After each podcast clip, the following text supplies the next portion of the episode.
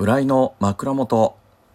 えー、こんばんは。男性ブランコの浦井でございます、えー、こちらはですね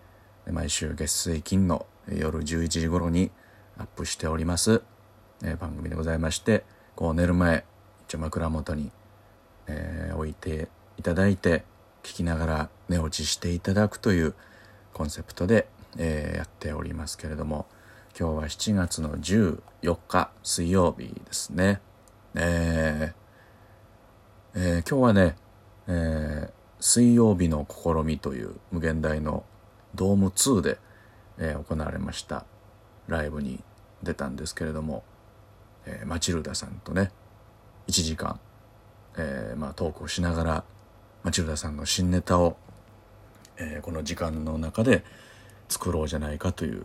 えー実験的なね、えーライブだったんですけれども。まあなんか一本面白そうな、えーネタと。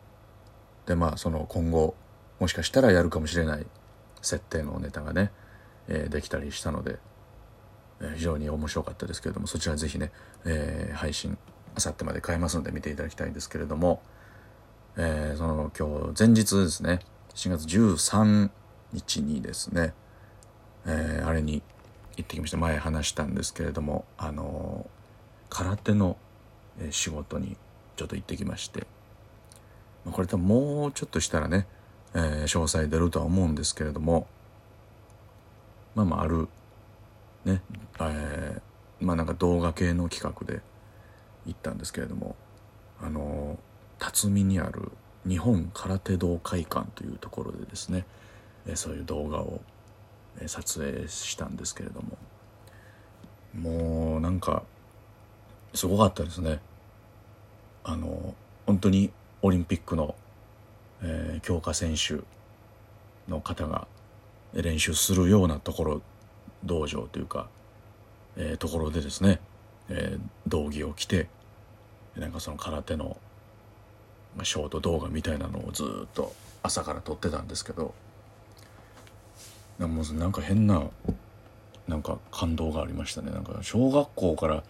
3年やってただけなんですけど本当に。もう途中で心も折れてね。もうなんとか続けてたっていう状態の本当にやつが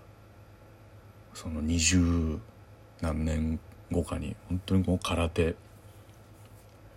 の中枢みたいなところでねなんかお仕事させてもらうっていうのはなんか不思議だなと思いましたね人生って。そんなことになるとは思わなかったんで。まあこれがどうなっていくか分かりませんけれども、まあ、無事あの公開されたらぜひね見ていただきたいなと思うんですけど。だからもう20年ぶりに道着を着てで帯締めて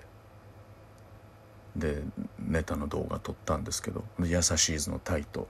相席スタートの山添さんとで撮ったんですけどなんかすごいもう全然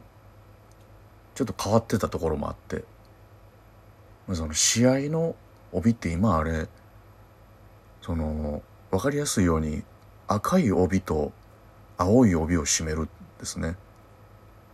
僕らの時は全然そんなんなかったんですけどその剣サポーターっていうのもつけるんですけどね。それも、えー赤帯の人が赤い剣サポつけてで青帯の人が青い剣サポつけて試合するという。なんかもう半分ボクシングみたいなね、えー状態でやってるっていうのがその知らなくて。えー、と思いましたね。だから帯で今まで帯はなんか白帯とかで段取れば黒帯とかやったんでそのパッと見た時にその人の級級か段かが分かるっていうね。何級か。それとも初段より上の人なのかみたいなのが分かるんですけどもう試合今試合するってなったらそれはあんまり関係ないみたいで。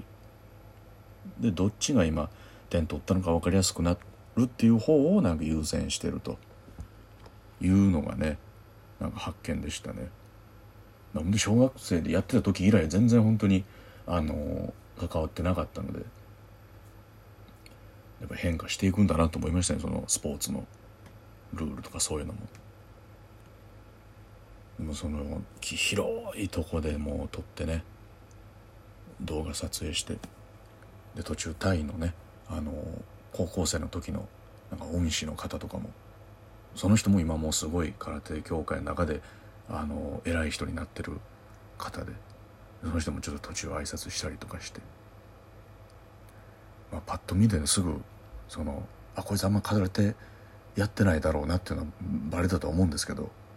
「あ、えー、お世話になってもよろしくお願いします」とか挨拶した時にね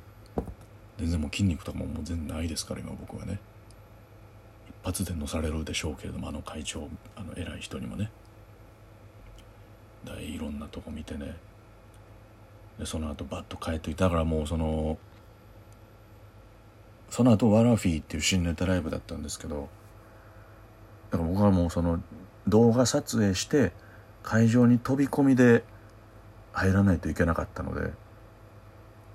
まあそのネタをね全然やれてなかったんですよ。だからその、平井がネタ書くんですけどそれもできて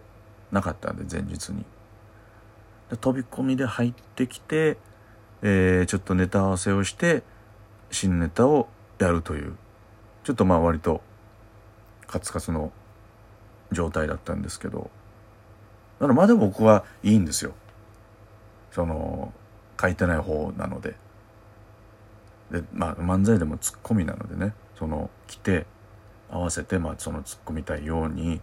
突っ込ましてもらえればまあそれで一応まあ成立は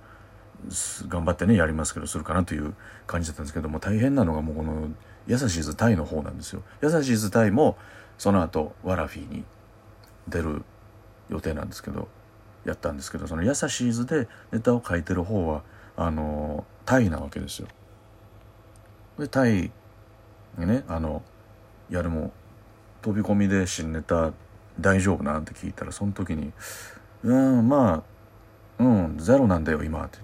言って「え？っ?」「え？っ?」て言って「なんでどういうこと?」って「まだ何もできてない」って「え？まだ何もできてないの?」うんまあまあ設定だけ考えてでもうやるしかないなって言って「なんかいい設定ない?」って聞かれて「いやいやいや設定もないないのかい?」と思ってすごいですよだから3時ぐらいに終わってでまあ入りがまあ3時半でで開演が4時半なんですよ。でそっからまあ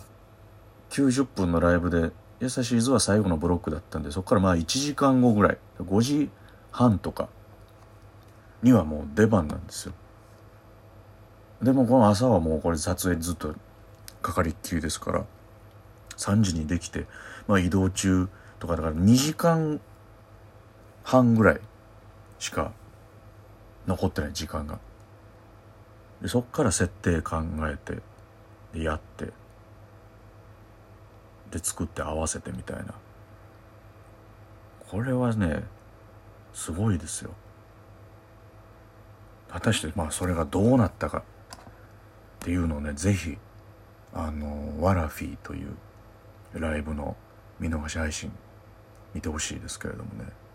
告知ばっかになってますけど。もそれがなんかちょっと一日配信が延長になってだからその配信トラブルでちょっと見れなかったみたいなので配信が延長されてますんでその飛び込みで、えー、ツッコミをしている私と、えー、飛び込みで設定からネタを考えてコントをしていた優しい図と。その様を見ていただきたいですね。あとあのサスケさんと小森園さんのユニットのサスケ園さんっていうのが今年キングオブコントねあの今日1回戦あの合格されてましたけれども。そのサスケ園さんのネタもねめちゃくちゃ面白かったんですよね。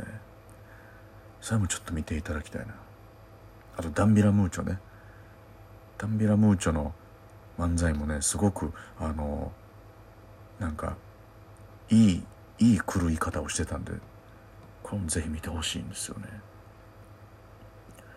すごいすごいことするなと思いましたどっちも。いい設定だなと思いましたけど。ダミラムーチョの方はあの今ねあの原田が坊主なのでもしもその坊主っていうのが今後もう見せ物になるぐらい希少になってたらみたいなサーカスの